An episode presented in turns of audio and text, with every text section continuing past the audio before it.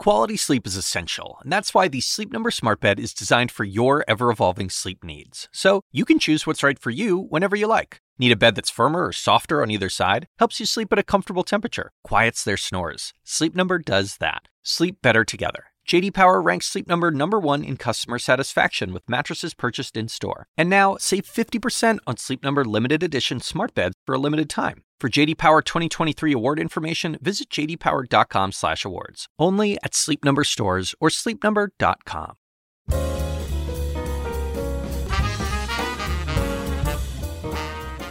And now, from the University of Chicago Institute of Politics and CNN Audio, The Axe Files, with your host, David Axelrod.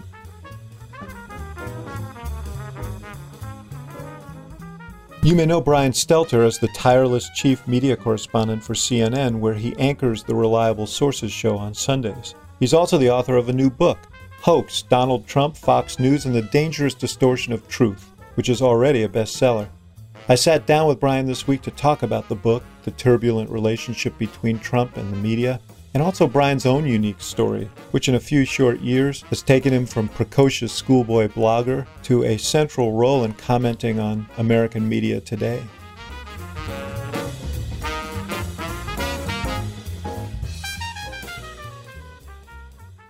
Brian Stelter, welcome. It's good to be with you. You've got this uh, great new book, Hoax Donald Trump, Fox News, and the dangerous distortion of truth.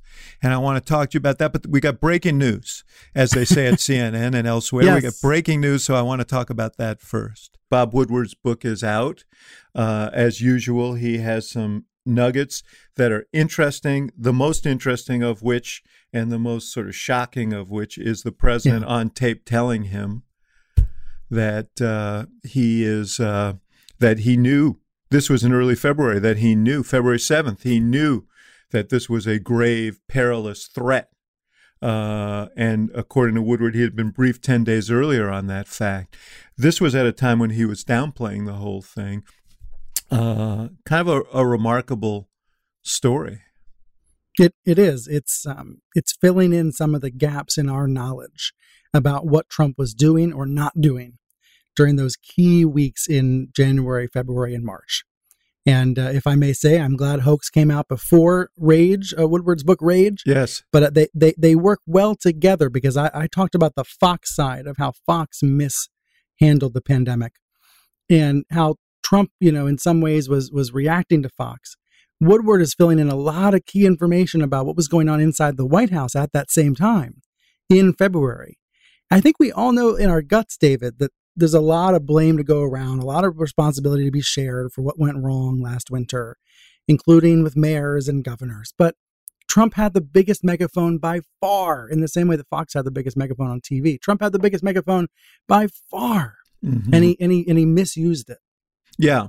Well, you know, very clearly he misled the American people about the gravity of the situation and and uh, because of that and because he was intent on doing that, uh, we lost valuable time and we know what the consequences of that were. You know, in your book, uh, Hoax, uh, which we will talk about uh, in detail uh, in a minute, um, you, you know, you suggest that Trump that there was this negative sort of feeding loop between Trump and Fox News on the pandemic, and that Fox News was playing down the pandemic.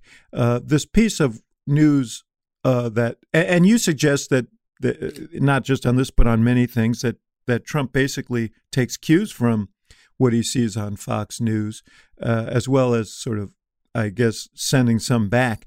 But on Right. this, uh, on this. Uh, you know, clearly he wasn't taking cues from Fox News because he knew the truth, uh, but he was letting them amplify his own attempts to downplay this so that he didn't have to uh, interrupt what he felt was his calling card to get reelected, which was a strong economy. Right. He was using the Fox platform to try to uh, to um, paper over reality of what was really going on. You know, saying in the middle of February that you know this supposedly dies with the warmer weather in April. You know, Yeah, at one point he said, "Oh, fewer than fifteen people would get the virus." I mean, there were there were there you could put a whole um, uh, half hour uh, reel together of his various comments downplaying the virus during that period. And the most the most damning one was on February 28th. It's it's why this book is called Hoax. It wasn't going to be called Hoax pre-pandemic, but I rewrote the entire beginning and the entire ending once our lives were all upended by this virus. It's on February 28th when he goes to South Carolina, when Americans have already died of the virus and we just didn't know it because there weren't enough tests. And and he says at the rally, he says the Democrats are politicizing the coronavirus. You know that, right? Coronavirus. They're politicizing it. This is their new hoax. So he is giving this permission to downplay and, and ignore what's happening, even though, as the Woodward tapes show, he was well aware of the threat. Well, of course, hoax is the word that he has used many times to describe the Russia probe, to describe the impeachment yeah. proceedings, uh, most recently to describe the reports about what he said about American servicemen and uh, fallen soldiers. Uh, so this is a code word for Trump, and he and he has used it extensively. Code is interesting. Code word. It's a signal to the audience to yeah. disbelieve.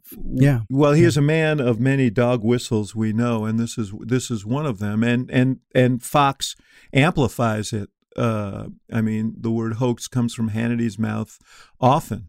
Uh, right. In regard to the very same stories, um, yeah. Eh, so we'll we'll get back to all of this, uh, but I want to ask you about Woodward himself, who mm. you know, I mean, I was a young person inspired to journalism like many others, in part by Woodward and Bernstein uh, back in the day, uh, uh, covering Watergate. And, you know, he's sort of made an industry of these kinds of books. And people know, I mean, I, I was in the Obama administration, and there were a couple of books written uh, about the period when I was there. I talked to Woodward as much out of interest as, as, to see his methodology as anything else. But people talk to him always, I guess, with the intent of kind of influencing his reporting. And oftentimes they get bitten in the ass for doing it. the president of the United States had 18 interviews with Bob Woodward. Like, what were they thinking? what was the president thinking? He was trying to impress Woodward. And and in Rage, it's pretty clear. That's what that's what these calls were about. In fact, at one point Trump says, I want a good book from you, meaning, you know, I want a positive book because uh, Fear, uh, Woodward's first book uh, from 2018, uh, was uh, certainly a harsh assessment. Remember at the time, Trump complained, and you know Woodward didn't call me. Well, of course, of course, Woodward tried to call, and his interview requests were turned down. And and the basic message from Trump after Fear, after the book Fear, was, "Call me again. I will talk to you this time. I will cooperate." And you know, it's this attempt to woo, to impress. It's what Trump does to everybody. He's, He's probably tried to yeah. do it to you. He's tried yeah. to do it to yeah. me. Yeah. I remember when he, he, saw me in 2016 when when my show was so critical of his his misleading statements and media bashing. I remember he pointed at me and said, "Good show, good show." You know, he's uh-huh. just you know he's always trying to win people over. And with Woodward, he's done the opposite. Woodward ends the book by saying this man is not the the right man for the job. Yeah, no, it's uh, it's really stunning. Some of some of his, you know, the the his bragging to Woodward about Kim Jong Un's flattering letters, and you know how Kim Jong Un refers refers to him as Excellency, and so on. I mean, it is it is uh, really incredible stuff. But uh, uh, but you know, shocking at once, but not necessarily. Uh, I mean, it's appalling, but not necessarily surprising. Actually, when you when you think about it. But listen, I want to talk about you, and I want to talk about your book. And actually, you you wrote, uh, I think, a uh, paragraph or two about your life in this book, in in the uh, preamble to the book. Um, but you know, you are uh, you are now a very visible figure uh, in covering the news media, and you've been a very outspoken uh, critic of Trump and uh, uh and his uh, bending of the truth and how uh, these things get covered, or sh- and you've spoken about how they should get covered. But I want the thing that struck me about mm. you and just getting ready for this podcast as someone who was a nerdy news junkie at a very young yep. age myself is just how how preternaturally precocious uh, you were about all of this. Uh, your, your parents, well, well, tell me about your parents um, first of all, and and how you fell into all of this at like the age of 10. Yeah, something like that. Well, I, I was starting to working on this book, thinking about how to structure it, and I met with a woman named Nell Scovell, this genius writer and comedian who uh, has has uh, worked with a number of authors in the past. And and you know, we, we talked about how do, how do I write this book as a CNN anchor writing about Fox, and she said, um, tell your own story, explain who you are and why you are right to write about this topic. And that's why in the beginning of Hoax, I do share a little bit about um, how I've been obsessed with TV news since I was a kid and how I've basically been covering Fox for 16 years. I, I think it goes all the way back to when I was five years old, David. Yes. And uh, I wanted to be a trash man. I was wait I'd wait for the trash man to show up and I thought that was so cool. And ever since that I wanted that job, the only other job I've ever wanted in my life is is a, to be a journalist. I'm trying I to get my uh, hands around the the uh, the symbolism connection of being either a trash man and a. Oh and- yeah. But uh, Oh but- yeah, somebody's gonna have fun with that. But I, I- by the time I was eight years old, I was calling into the local stations in DC, WUSA, WJLA, reporting the snow totals for my town.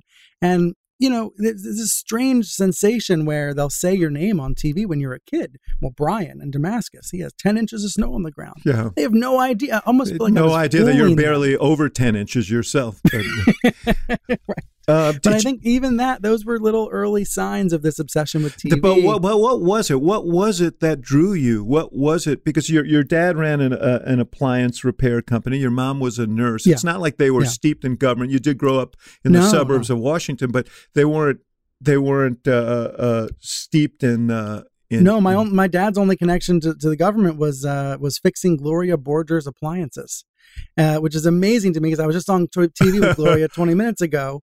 Uh, but but to me that was his brush with celebrity Yeah. that he knew then a CBS star, you know, Gloria Borger. yes. Um, I do think it actually this is this might sound silly, maybe not. I do think it was important that our house in suburban Maryland had the TV antenna to point it toward DC and not Baltimore. We could have gotten both states. We could have gotten either city's TV stations.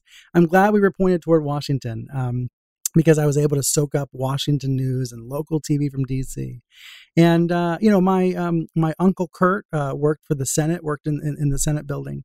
Uh, you were a page there at one time. I was a page at one point, which is which is which is a thrill. So I had these little, I had that kind of that typical, you know, look on the outside, peering in a little bit, sort of experience. Um, but uh, what what was it about the TV news? Um, You also you, al- know. you also were an earlier uh, an early embracer of uh, the internet, right. social right. media. Well, thank, thank goodness, my dad's dad, my grandpa got us a computer. You know, bought us a computer when when I was five years old. Hooked us up to Prodigy and to AOL. You know, these dial-up modem services in the mid 1990s. And I taught myself HTML and learned how to make websites. And it was amazing to me that you know you could as a 10 11 12 year old create a website gain an audience um, you know this is crazy like this is the wild west of the world wide web. So i created this website about goosebumps books by r.l Stine nintendo games. David it was competitive back then. There were other websites about nintendo games. There were these rivalries like things got kind of nasty in the chat rooms. But i look back and it was this really innocent time compared to the sewer of the internet today Well, let me let me ask you about your uh, just one more question about this. Were you? I mean, you get the impression of a guy who, a young guy who was sort of in a world of his own creation here. I mean, wh- and I'm wondering, were you doing the things other kids were doing? Were you hanging out? Were you playing sports? Were you, or was this your world? this was most of my world. And uh, it wasn't that I was in an unhappy family. I was the oldest child. I had two great young. I have two great younger younger brothers.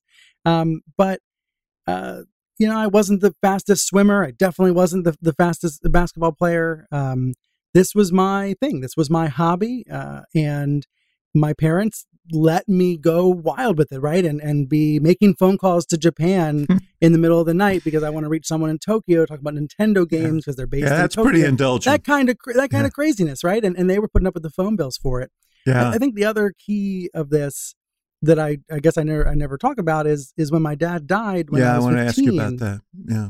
You know, the internet and these websites and this ability to create something and have an identity online um, mattered a lot. Yeah, yeah. No, listen, I I read that, and I have some sense of it because uh, my dad died when I was when I was 19 and very Mhm. very suddenly Yeah. different circumstances. He he was he committed suicide, but it was, uh, but it it it is a um, it it's it is a There's a before changing. and an after. Yeah, there's there's I a mean before exactly and there's an exactly after. yes January 20th, my dad in 2001, my dad took me to DC for Bush's inauguration. I was so excited uh, to get a ticket to be on the, the lawn at the Capitol.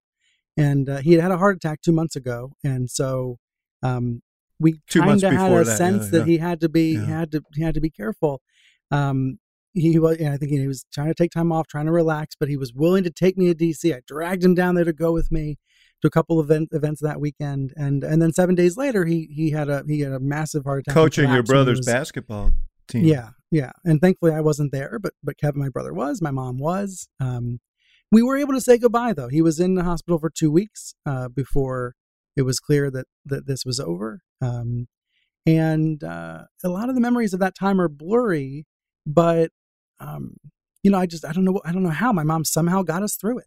Yeah. And what I think about when I look back at that time in 2001, I think people at school, counselors, teachers, friends, you know, they take you under your wing a little bit. They take you under their wing a little bit. They look out for you a little bit more. And I do think that that's the beginning of a chain of dominoes in my life that I don't know if they would have all fallen otherwise where you know you go to a you go to a retreat one summer you go to a leadership event then you join the student government and then you do this and you do that and suddenly you start to have a bit of an identity and a, a bit of a, a focus Yeah. Well, you uh, one focus you didn't have was as a student. Apparently, uh, that's another way in which I identify with you because you you know if you have intense interests outside of the class, right uh, right that that that kind of suffers. But yeah it wasn't a standout I, the, the one class i did care about was newspaper yeah, i mean be able to run the student newspaper and run the student tv channel like the, to have those that i guess i was a mini media mogul in high school i've never thought about that before tv went and print you you you went to uh, uh, is it is it Towson or Towson? Yeah, Towson. Uh, people always think it's Towson State, even though they dropped that name like 23 years ago. Uh, it's state school outside Baltimore, um, and uh, it was it was a big pond, but it, you know I was able to be a big fish in that relatively uh, decently sized pond. Like Well, I was able to uh, go there and take over the school paper there as well, and um, I'd like to say that was the most important stepping stone for my career, but it wasn't. It was my blog. It was TV. News Yeah, Newser. but that's the thing. You started a blog called TV Newser, or I guess it was called Cable Newser at the time, right? Yeah, because I was anonymous. I figured nobody would take me seriously if they knew I was an 18 year old college freshman blogging about cable news. But this was a really interesting time in cable news. This was the end of 2003. The Iraq War was raging. We didn't know what we got into as a country. Fox was Fox. CNN was was um, losing to Fox in the ratings. MSNBC was starting to gain its liberal identity with Keith Olbermann, and I felt like nobody cared enough about cable news. Like I, I re- would read the New York Times online, and all the stories would be about broadcast news. Mhm. And I'm thinking to myself, no, cable's where the story is. Cable's the interesting thing. And did you were you sitting in your room watching cable TV all day? a little bit of that, a little bit of that. There wasn't a girlfriend in the picture quite yet. Uh, this was um, driven largely though by the readers, by the by the the consumers of the blog. So I put this tip box in the corner of the screen, just this really easy way to email me anonymously, and it was like easier than sending an email.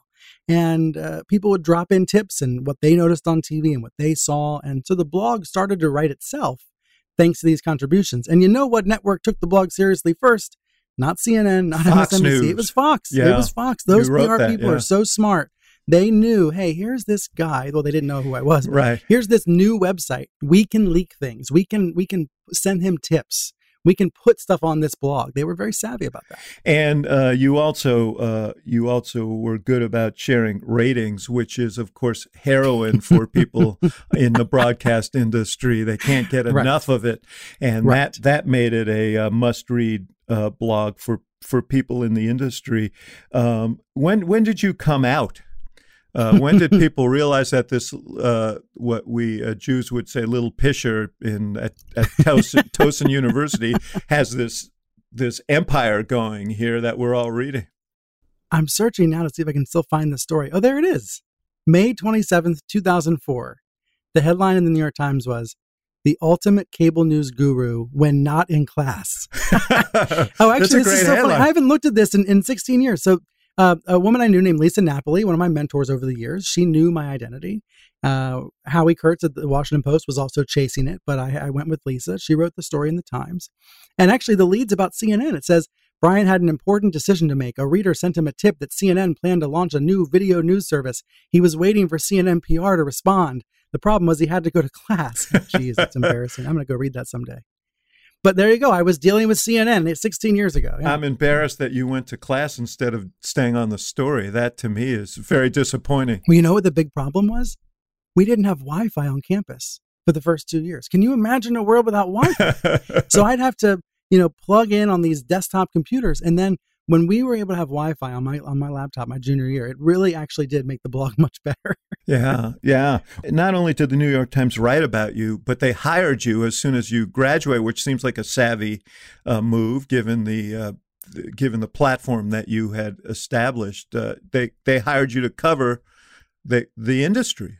They, they did. When I was uh, graduating in 2007, um, I think what was happening at the New York Times back then was this was a print newspaper, this old dinosaur of a newspaper that needed to um, to to bring in digital knowledge and digital expertise.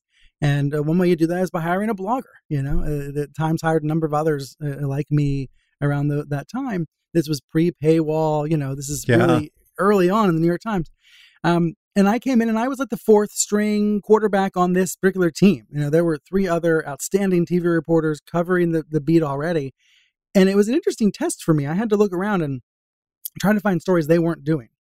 And in retrospect, the, the, those stories were about online video. They were about Netflix. They were about YouTube.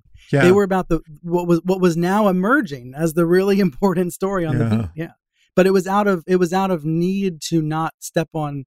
I was very afraid of stepping on my older colleagues' toes. Yeah, very afraid about making a bad impression. So I went trying to find stories they weren't doing that um, that would stand out that is good training because you have to be more enterprising. It's easy to write about the stuff that is obvious and in front of you, but it's uh, it's harder to go out and find the stories that other people aren't writing that actually are important. You had a mentor at the Times who is a legendary or was a legendary journalist, and I don't use that term uh, lightly. Uh, David Carr was a mentor to uh, many uh, journalists, not just at the Times but earlier. I think. Uh, uh, Jake Tapper is one of those uh, journalists. Yes, uh, yeah. At a, you know, from uh, the days when David was editing a, a, a weekly in uh, in Washington D.C. Uh, talk a little bit about him and the impact he had. You're you're 21, 22 years old. Uh, I mean, I grew up in a newsroom shortly after my dad died, actually, and it was the mentorship of great editors that that really shaped my life. and it sounds like his mentorship helped shape yours. It did. Um, it did. I just pulled his book off my shelf here. I'm in my office in at CNN in New York. I don't really get to come in very often, so it's nice to be in here. Yeah. And, uh, I just pulled his book off the shelf, and I wanted to look at what he wrote in the book. This is from 2008 when he wrote his book, The Night of the Gun. And what he wrote was, "B, thanks for walking this creaky old man into the future." And I, I think that's it, that makes me laugh because I, he walked me through the New York Times, right? Like I wouldn't have known how to fit in there I wouldn't have known how to um, be a timesman, as the as the, the term goes, without his guidance. But I, it is true that he, I was also teaching him a little bit about the internet and about blogging and about you know these new, new technologies. So so that mentor mentee relationship was vital, and and also in my personal life, right? Living in New York, trying to lose weight, trying to get out there, trying to date. Yeah, you had a you had a weight problem. Is that right? I, oh, I definitely. I wrote about this in the Times. Actually, I, I, I created a Twitter account. This is so I'm so embarrassed talking about this. I created a Twitter account to to tweet everything I ate and all the calories, and I measured it all. And I, actually, it was about ten years ago that I wrote a column about how I lost, I guess, 75, 80 pounds by tweeting my diet. Uh, Twitter was so innocent. Talking about innocence, Twitter was so Twitter was not yet a toxic sewer of trolls. Can you imagine no, now if I no, tried to sounds, tweet sounds my pretty, diet? pretty, pretty useful. Yeah, it reminds me of a politician I knew once who was f- uh, f- about 500 pounds. And he was the Milwaukee County executive, and each week he oh. would weigh himself on an industrial weight, uh, weight scale, and for every pound he lost, various corporations would donate to charities of his choice in Milwaukee, and he lost like a hundred awesome. something pounds doing that. That was pre-Twitter. Wow. Pre- yeah, pre Twitter. Twitter was my that was my diet solution. I I was very transparent about it, and uh, and also trying to learn how to use Twitter back then. But you know, I, I feel like David also um, when when you lose your dad at an early age, I think you go through life looking for those yeah. figures. Yes. Not yes, dads, but dad like figures. Yes. And yes. And David and, and Bruce Headlam, who was the media editor at the Times uh, back then, those were those figures for me. We're going to take a short break, and we'll be right back with more of the Axe Files.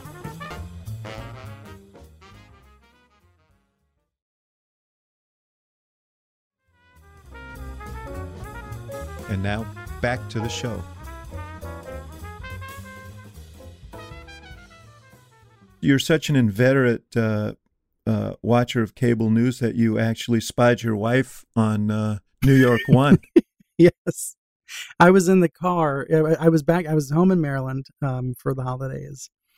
In the car, I think MSNBC sent me a car, which I was still very impressed by back then in like 2009 or 2010. I better get the dates right since it's about Jamie, actually. uh, they sent me a car. They were driving me to DC down to the NBC bureau to do a live shot on MSNBC. I guess I was a sucker for agreeing to do it on the day after Christmas. And I was scrolling through my Twitter feed, and uh, this beautiful girl popped up. She was um, uh, covering the snowstorm in New York. Oh, I was so, uh, David, I was so jealous I wasn't in New York this day because the snowstorm was amazing. And there's nothing I like more than a good uh, uh, severe weather event. yeah. So Did you jump so out I- and I- measure the snow, or did you just keep going? I know, right? Yeah, I did get to drive around in the uh, CNN snowmobile, uh, you know, the Blizzard mobile once, and do a day of live shots. That was an absolute hoot. It's like one of my best days at CNN. I haven't gotten to cover a hurricane for CNN yet, but I want to. But I digress. I see, I see Jamie in my Twitter feed. I, uh, I, I, I liked her tweets as well as her photo. I liked her personality on Twitter, and uh, I messaged the anchorman that she works with in the mornings, Pat Kiernan. Um, I, I knew Pat. I messaged Pat, and I said, Pat, does Jamie get a lot of uh, interest for you know? Just is she single? Does she get a lot of um, Twitter interest? You know, uh, I forget how I said it, but it turned out she was newly single, and uh, we started DMing. So I, I do have to credit for all of my criticism of Twitter. I do have to credit Twitter yes. uh, for meeting my wife. Yeah. We know you've put technology to good use. It's made you more fit. it's found you a mate. It's uh you Not right away though. It I had a I had wooed. It took me nine months to woo her. She wasn't into me, and then I wasn't as into her. And I would, you know, and she would see me with other people. And you know, back then, Page Six had nothing better to write about. So there was an item in Page Six about me be, being seen smooching. uh, you know, and it created this whole drama. It's it is a weird. It was a weird time. You made the switch in 2013 to uh, the cable news industry that you had covered for so long. um, was that was that a hard transition from uh, from print to uh, to broadcast? I mean, you were you used to broadcast stuff as a kid in your basement, Right. so uh, you you'd been practicing. I know. I, I think I had been practicing in my own mind, uh, but but definitely not on any real stage. I hmm. I have this really bad tendency, David, to block out all bad memories. I don't remember anything negative that happens. Yeah. My my wife teases me about it because I, you know, um, I'll write a book and I'll say it was the most painful thing I've ever done, and then it's out and I'll say that was a blast. and I Well, wanna go do it I've, again. Written a book. Books are. I, I mean, I'm not a. I'm not a woman. I can't speak to this, but it's been described to me as like childbirth. You you forget the pain Mhm. and you just I- appreciate the product. yeah. But I think there was some pain back then too. That that's my point about TV. I think there was some. I think that transition was difficult. I mean, I, I do remember the having to trying to learn the teleprompter. Trying. You to said learn how to- Roger Ailes gave you some advice on how to re, how to deal with He the did. prompter. he did at this party. Uh, he he I was saying I you know I, I don't want to wear my glasses on TV, but I can't read the prompter. He said, "Move the fucking teleprompter closer." you know, you you don't you, the- you don't work for the prompter. The prompter works for you, which sounds so simple, but it was uh, really helpful at the moment. Um, you know, the the the learning when to interrupt a guest and when not to, learning when to let something go long and when to wrap. You know, just all those basics of TV. You're never going to learn them in a book. Most people learn them on the local level or learn them, you know, in other ways. Jumping straight from the New York Times to CNN was wild. But I also think it, it gave me more appreciation for the medium of television, right? It, it I, I find that um, because I'm inside a television network covering the media, I have more appreciation when it goes well. I have more respect for the best of the craft. And I have even deeper frustration with the failures of the craft. You know what I mean? Yeah. Because I know what the technology can do. I know what these cameras and control rooms are capable of. And when we meet that moment, it is It's extraordinary. yeah. And when we fail and, and when we and we, we don't, then it's so disappointing. And we should point out just parenthetically that you are a prodigious writer still and can be seen on the CNN sites. Uh, and you have your you, you you write a newsletter each day and so on. So it's not as if you've walked away uh, from from writing. Uh, no, in fact, the opposite. I, I think I write just as much as I did at the Times, but I, I think it's important to keep writing because uh, it gives me something to say on TV. Like that's my approach to the job. Yeah. Is the writing and the reporting is the foundation, and then that gives you something to talk about elsewhere. So when you talk about the highs and lows of, of, of television news, and I think this is true of the news business generally, there is this conflict that is more apparent now because of the competitiveness of the industry, which is news as a business versus news as a public trust. And it's always been a delicate balance because, you know, news is a public trust, but if you don't make any money, you, you don't have a news outlet. And now we have, because of social media, cable television, uh, you know, we've seen massive disruption uh, in the industry and uh, frantic, uh, frantic competition for eyeballs.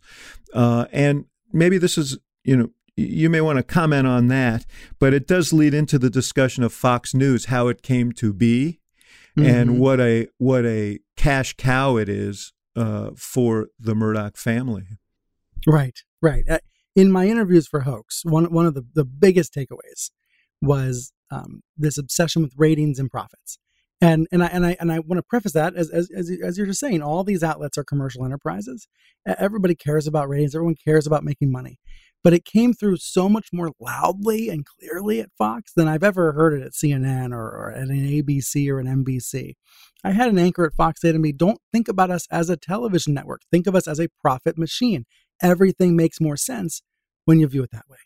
And I, and I couldn't help but, but agree with them by the by the end of the process of reporting this that um when you're when you've been winning for 18 years the way Fox has in the ratings, and when you're expected to to make two billion dollars in profits in the next year, um, that that pressure is overwhelming, perhaps. Roger Ailes uh, had this concept to build a television network that would speak to people like Roger Ailes, uh, a guy from uh, you know And small, Donald Trump. a small town Ohio, sort of John Birch territory, the kind of place where when Ailes was growing up, people thought fluoride in the drinking water was a subversive plot, and that com- you know communists were probably behind it, and so on. I mean that that was really at the core who Roger was, and he perceived that there was no market. There, that, that market was not being served, uh, and he built a network to speak to people just like him. And it was a brilliant insight, was it not? he and Rupert Murdoch were absolutely right.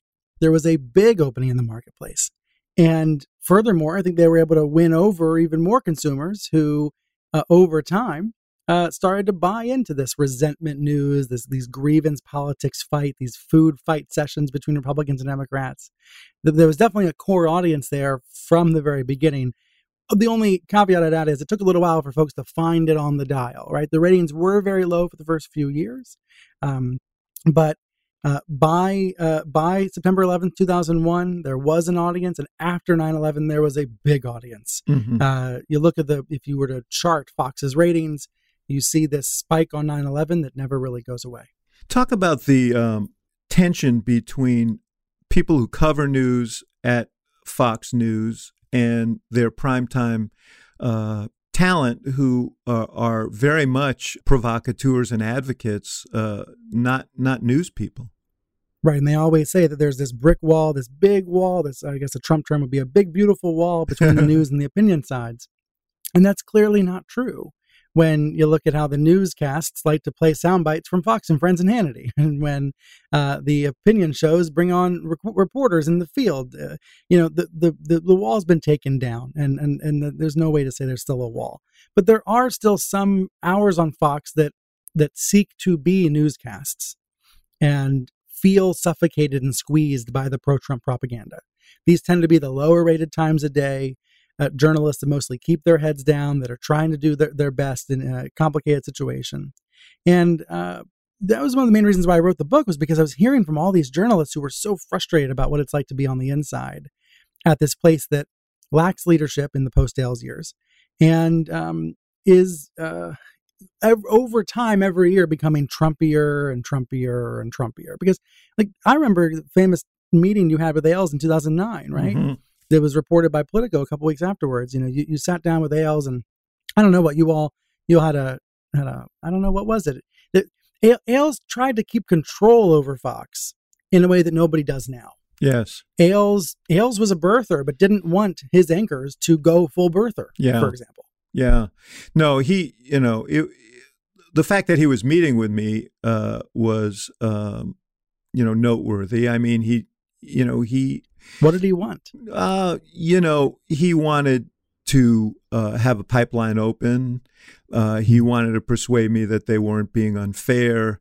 Uh, but you know, some of the conversation was batshit crazy. I had a good relationship with him primarily because we were both former political strategists. Yeah, uh, we had actually worked in campaigns against each other, uh, and you know, we could we spoke like a couple of old war horses in that way, and right. um, and right. so we we actually had a a a good relationship.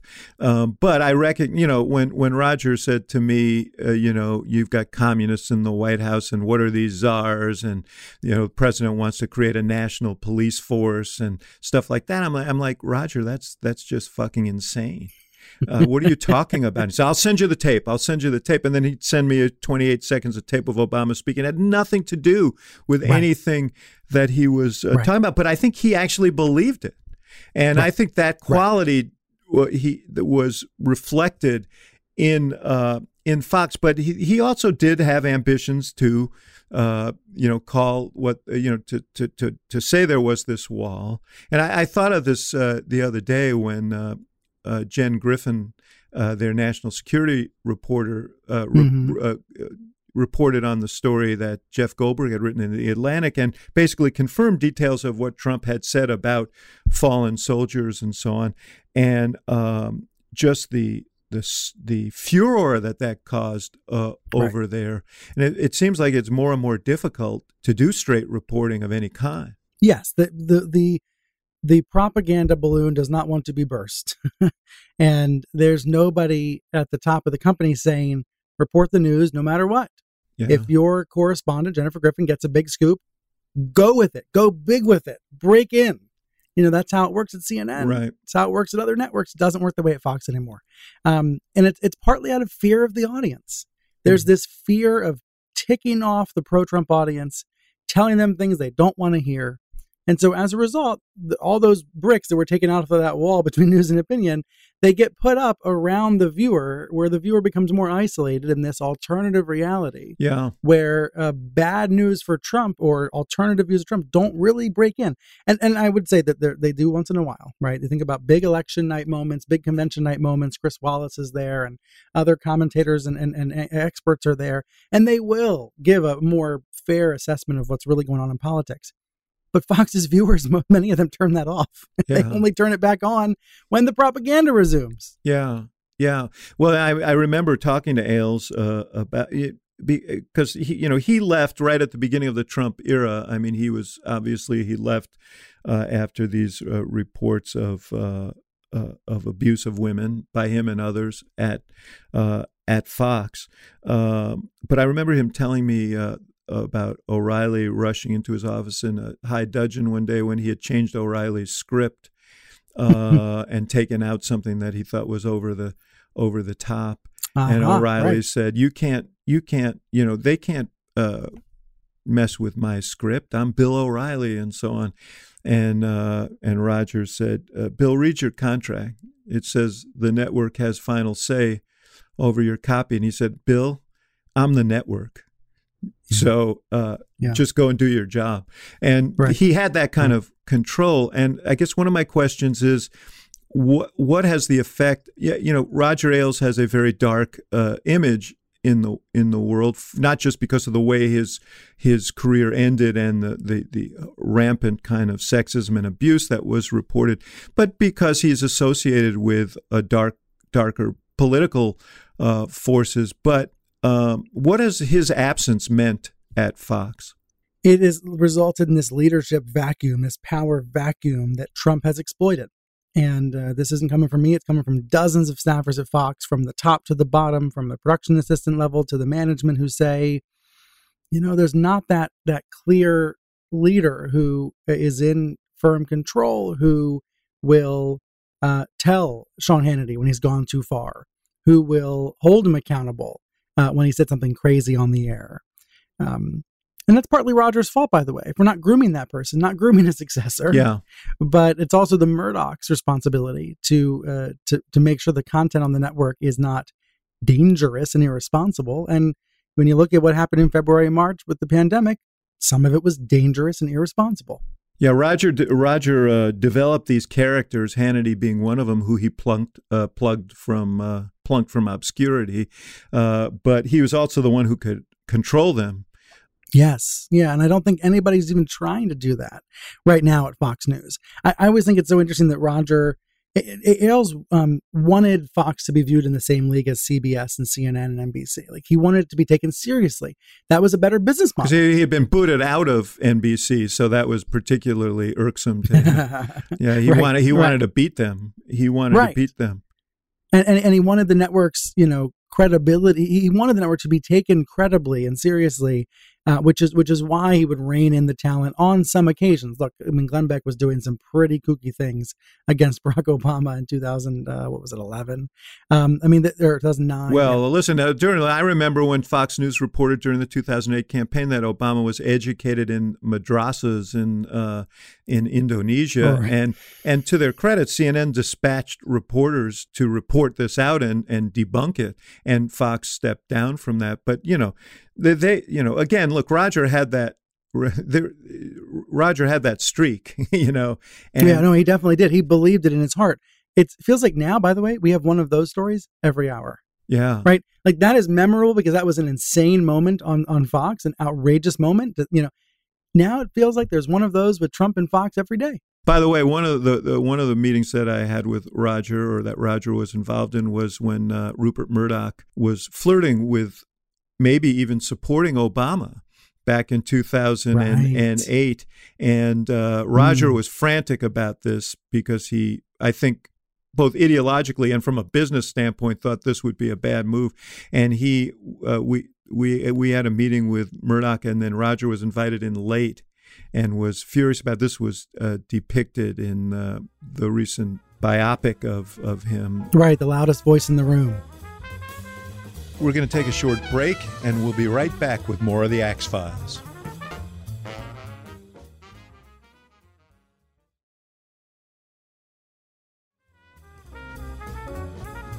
And now, back to the show. The only person who I think is more obsessed with cable news Uh-oh. than you is Donald Trump.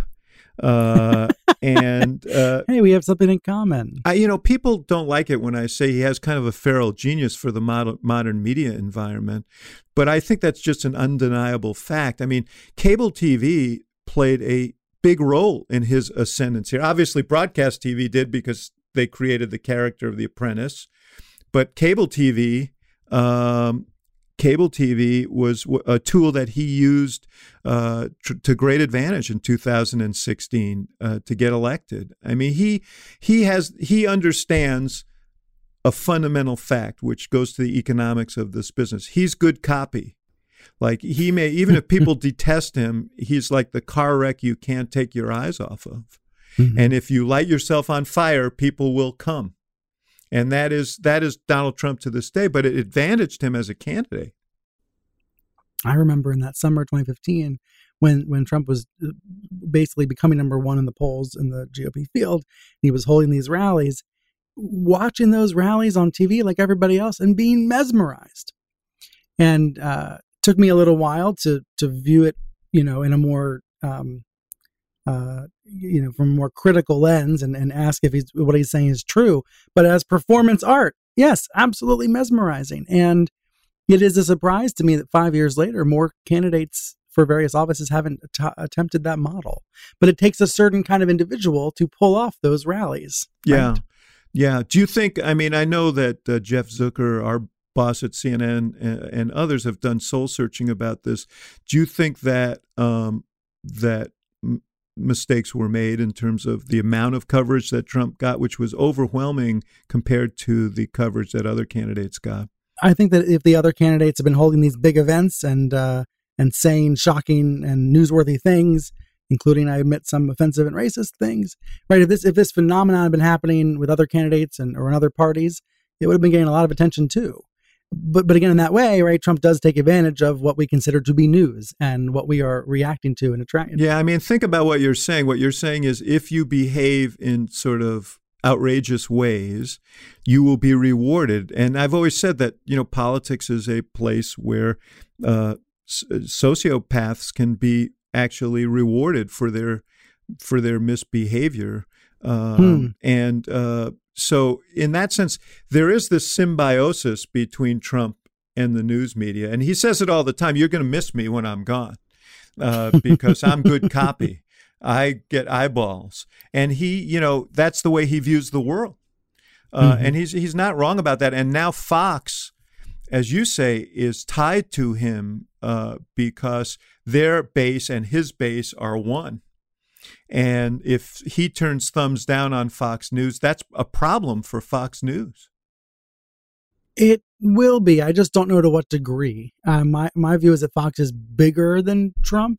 You know, if you, if you think about what happened at Fox in 2016 and 2017, uh, Ailes is, is forced out. Bill O'Reilly, Greta Van Susteren leaves. Um, uh, Megyn Kelly leaves. Basically, all the talent turned over except for Sean Hannity. And the network kept on ticking, didn't take any hit in the ratings. It proved, and, and I think Trump learned this, that Fox was bigger than any star. The, the, the network is the star and not the individuals. Um, with that in mind, maybe Trump is just their star now. And uh, post Trump, the network will just keep humming along without him. But if he does try to launch a rival network yeah. or some other stunt like that, uh, it, it, it, could be it could be a pain. It could be a pain for Fox. I guess I'm much of the view that the audience is so loyal.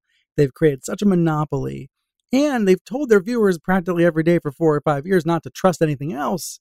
That uh, they've got a real grip on them on the on the audience. I think this is such an interesting uh, question as to if Trump were to lose now, or if he leaves in 2025. Um, does he? It, it seems very much like his next play would be to start a to to to either take over Fox from within or or start a rival uh you know uh, you know OAN or some other rival network you wrote a little bit about this in your in your epilogue to your to your book but somehow or other he is going to be on television uh, come January 21st, 2021, regardless of the results of the election. And that is going to be a challenge to the political system and to the ability of uh, democracy to move forward. But it's also going to be a challenge to Fox News if he's not on their air. Mm, right, right. You know, the, the, um, the possibility of him having a show on Fox then would come up, right? Would, would he want a show on Fox? Would he want a nightly perch on the channel that's already number one, as opposed to trying to go and building something on his own? Um, but then I, I, think I would ask a question: Then, d- does America want to watch a loser, right? Like, does if if his brand is suddenly loser and uh, loser with potential criminal liability or uh, other scandals in his wake, is that a compelling TV show? Now, of course, I think the counter argument's pretty obvious. He will say that he's uh, had something stolen from him, that it was rigged. I think he's away. setting that up already. Right. Don't you wish you could take a nap and wake up in six months and not have to go through the next few months? Of- I think it's going to be a very convulsive time for our country. I don't think that yeah. there's any way around it because for Donald Trump, there are only two outcomes that he will accept. One is that he wins, and the other is his assertion that it was stolen from him. There's not Donald Trump will never utter the words, The people have spoken, and I accept their verdict. That is not within his, unless the verdict is that he won. And uh, you know, so I, I, think he sees this as a a, uh, a way of galvanizing his movement for his next uh, uh, for his next project. But Brian, I think this is where my disappointment is. I'm sure it's where you have disappointment, right? Which is there, it, there was a point early on. I, I believed that Reince Priebus and Sean Spicer would do the right thing. I thought that Hope Hicks would do the right thing. I thought they would stop him from saying things like enemy of the people. I thought that Mitch McConnell would intervene before we get to the point where the president is uh, creating this narrative about a rigged election. But clearly, every single person that you look to and you hope they're going to do the right thing, they don't. Well, up to and including the fact that so many anonymous sources are coming forward in these books now, uh, but won't step forward in public and make mm-hmm, make right, make right. these comments, and some for reasons that they see uh, as their their duty, whether it's former military people or people who served in the administration. But it'll be interesting to see what happens in the next uh, in the next few weeks on that. But let's talk about the news media itself and the impact mm-hmm. of Trump on the news media. You you know uh, there was that famous interview with Lesley Stahl uh, I, I, guess it was an aside with her at a program where she said to him, I said, You know, that is getting tired. Why are you doing this? Meaning, dogging the media in the way it does. You're doing it over and over, and it's boring, Stahl said. He said, You know why I do it? I do it to discredit you.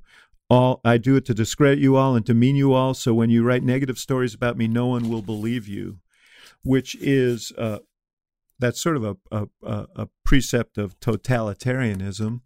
Uh, but it also we can see the effect of it, Brian. You can see, at least among his voters, uh, that uh, you know there are things. I mean, reported this morning, the Attorney General of the United States is going to try and intervene the Justice Department in a case, a civil case over, over defamation that that goes to an alleged rape that the president committed decades ago. What does the D- Department of Justice have to do with that case? This would be a DEFCON one story right. uh, in any other time. But it all, there's so much, and the president just he dismisses it all. And and uh, when the news media calls him on this, you you you I watch your show faithfully. You are a uh, you know, you you. I've been trying. I've been trying to call it out. Yes, you have, but but the result of it is you call it out, and then people say, "Well, you're you're just biased. You're fake news. You're on the." And what what does it mean for the not just the news media but the country to have the news media drawn into uh, this sort of polarity that Trump wants to create?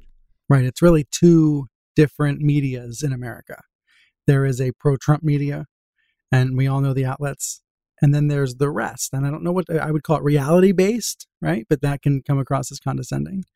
Um, and i don't know how that gets repaired. Maybe it doesn't david. Maybe, maybe, maybe this is just the way it is for the for the foreseeable future. Um, what we see with fox and the pro-trump media is just this endless game of whataboutism the world's like least entertaining game. Um, you know i remember um, this former commentator at fox saying to me when you're with Tucker or Laura or Sean Hannity one on one, they don't defend Trump. They just tell you how bad the Democrats are, right? They just rant about the Democrats to tell you the liberals are evil and they're ruining America. Um, and that then justifies what you're doing, what your side's doing. Yeah. It's what Garry Kasparov once said about if you're a thief, you accuse your enemies of thievery. If you're right. if you're corrupt, accuse your rivals of corruption. Right. Everyone does it. I mean, this is how do we repair something that that, that is that broken?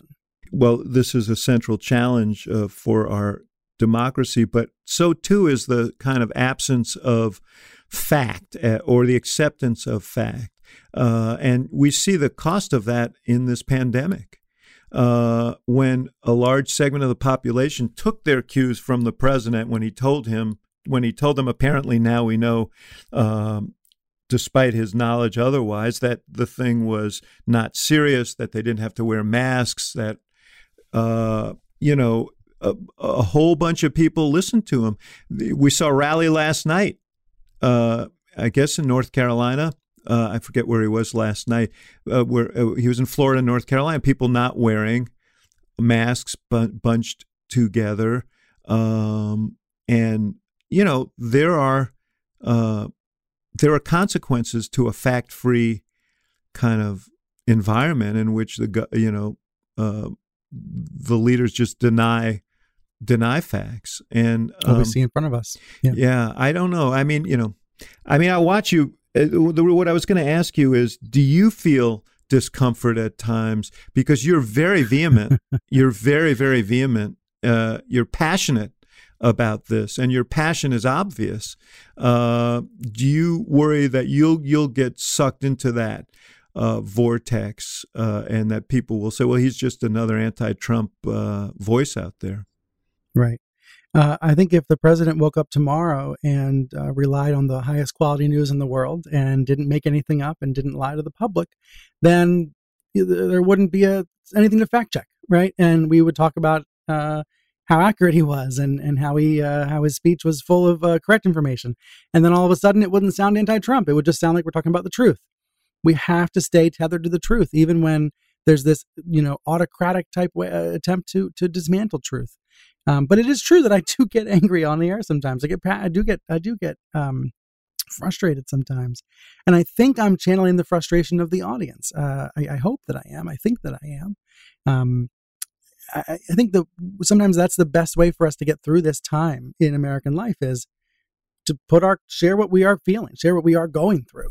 Um, you know, it, it, I don't know any other way. I, but here's why. Here's why I'm a little bit more optimistic about future of the media not about political coverage per se, but about the power of these mediums, uh, television and, and, and digital.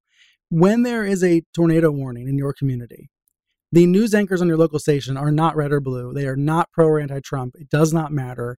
You still do trust your meteorologist, even if they told you to bring an umbrella last week and it didn't rain. When there is an actual threat, you still trust your local weatherman you still trust your local news anchor. Um, I think the the distrust of political media, all the noise about anti and pro Trump and all that stuff, um, it it's all true and it's a huge problem. But I do think at the end of the day, when your local newspaper or your local news website tells you about the number of coronavirus cases in your community, you do tend to i think most people still do trust that information is that too am i being too bullish no no no i think that that is true i think it leads to the question about what the state of our local news is i mean we've got right. we've lost thousands of news outlets around this country because the economic model yeah. has collapsed we've got right. sinclair uh, buying up uh, large numbers of those news outlets and and and skewing uh, news coverage um, and and so you know th- I think the great crisis in media is not at the national level now; it is at the local level where there is. Uh, you know, I grew up in the Chicago Tribune newsroom. That tri- I, my heart breaks every time I walk by the the august Tribune Tower, which is now being turned into condominiums. You know, and that is to me symbolic. You know wh- what stands where the Chicago Sun Times used to stand when I was uh, working as a journalist. Uh, Trump Tower uh, is what stands where the Chicago Sun Times used to stand. So, yeah, mm. I mean, I think that is a great crisis, and we haven't really figured out yet how to solve that because the economics are uh, undermining. Uh, uh are undermining the goal of quality, well funded, good local journalism. So I, I don't know if you have hopeful words about that.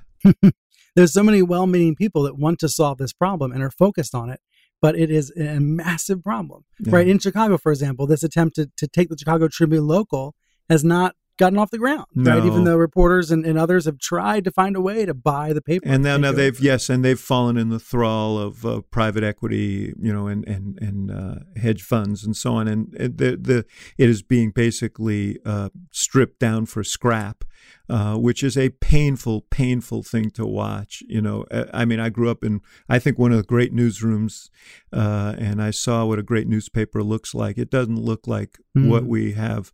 Right. And, and uh-huh. we're going to look back historically and say that in these four critical years where local news was being uh, decimated, uh, being cut down, instead of a narrative from the top that was about trying to restore trust and, and gain support for local news, we had a president yelling the word fake whenever he was upset. And I think we will look back and say, from a journalistic standpoint about the business model, these were four wasted years. Yeah. In, in terms of what, what are policies that can support a sustainable local news uh, industry? What what can the government do differently? We can't even have you can't even start those conversations. I think there are efforts going on that are laudable uh, all over the country to to experiment with alternative models, some more successful than others. But you're quite right when when the president of the United States is waging a war against the news media generally, when the message is you can't trust the news. Look, he's even, and I, I, should ask you about this before we go out. I mean, you know, he's been frustrated with Fox, as supportive as Fox News has been. If if uh, if they run a story that he doesn't like, he he's I don't know what happened to Fox News. We may have to go somewhere else. This is what makes me wonder about the alternative uh, you know the challenging of Fox News by Trump after right. this. You know they have, they have actually very good polling. Fox News, I think their polls are really good. He has yes, com- yeah. he has roundly denounced them for running these polls, calling them fake polls uh, because they because they reflect the reality, which is he's not in very good shape right now, and he doesn't like it. So his expectation is that they should be state media. And so even Fox News get comes under his view is that the news media should be subjugated to the rulers of the country, that they should dictate uh, what facts are facts and what facts are not facts, and that is not democracy. Now I sound like you, and it's astonishing. hey, uh, I can take a Sunday off if you're free. Uh, sounds wonderful. I uh, once this book tour wraps up, you know, I tell you, the, the, the this is where I come back to maybe I was so naive that I thought somebody would help him. Like, didn't in the Obama White House, there were people to help. Look, I think there were people there at the beginning who tried. There were people to help Bush. There were people. Yeah. Who, there were people who tried. Those people uh, systematically left, were eliminated, right. were pushed right, out, right. Um, yeah. and the people who are left are enablers. And he is calling the shots. He is his own communications director. Kayleigh McEnany is uh, is just an instrument of his uh, of his rhetoric um, you know, which is uh, you you you sign on to be a spokesperson for a pathological liar. You have to lie. That's a that's a that's a hmm. a uh, demand of the job. And well, then the the idea that you know you have these news anchors at Fox that are caught in this dynamic. This is um, you know you talked about Trump attacking Fox. Well, because he doesn't want news on Fox News. He wants propaganda on Fox News, right? And I, I describe in, in the book what it's like when these weekend anchors get tweeted about, or Trump attacks them on Twitter. And, uh, you know, Arthel Neville, Leland Vittert, you know, they, they start to get these racist screeds and hateful screeds filling up their inboxes, filling up their Twitter mentions. And it's coming from their own viewers. Yeah. And that's the crazy thing about Trump's power. Like I get it as a CNN anchor. Whenever Hannity attacks me, I get a lot of nasty messages. And I, I usually laugh and, and once in a while I cringe. But I expect it when it's Hannity attacking me. It's different when you get hate mail from your own viewers. That's what Trump does. He, yeah. he causes Fox's viewers to turn against Fox because he doesn't want news, he wants propaganda. And and then Fox does not defend their staff. Fox doesn't put out the kinds of statements that CNN does or that the New York Times does, because they're stuck between this rock and this hard place between Trump and the audience. But you know what? They're not stuck. I shouldn't say stuck. They chose this spot. they chose to be in this spot. Well, and they're cashing the checks. I mean, they are a profit machine. An executive said to me, "We print money in the basement." You know, I think that's one of the underappreciated aspects of this story. Um, that uh, and, and, it's why some people stay at Fox. I mean, some of these sources, right? Some of them left in the in, in, the in the making of this book, but others are still there. And one of the reasons they stay is it's very lucrative. Another reason is they don't know if they have any other options in the news business once you've been at Fox long enough. Yeah, uh, that is a, a remarkable dynamic. Um, and, and what I always say is, I you know I wish some of them once they do leave would speak out, would tell their experience about being at Fox. The book is hoax Fox News and the Dangerous Distortion of Truth. Brian Stelter, you can see him. He's a ubiquitous presence on, on CNN, and you can see him on reliable sources on Sunday morning and read him uh, all over CNN.com, including his newsletter. Brian, really good to be with you. You too. Thank you. Thank you for listening to the Axe Files, brought to you by the University of Chicago Institute of Politics and CNN Audio. The executive producer of the show is Emily Stanitz. The show is also produced by Miriam Annenberg, Jeff Fox, Hannah McDonald, and Allison Siegel. And special thanks to our partners at CNN, including Courtney Coupe, Ashley Lusk, and Megan Marcus. For more programming from the IOP, visit politics.uchicago.edu.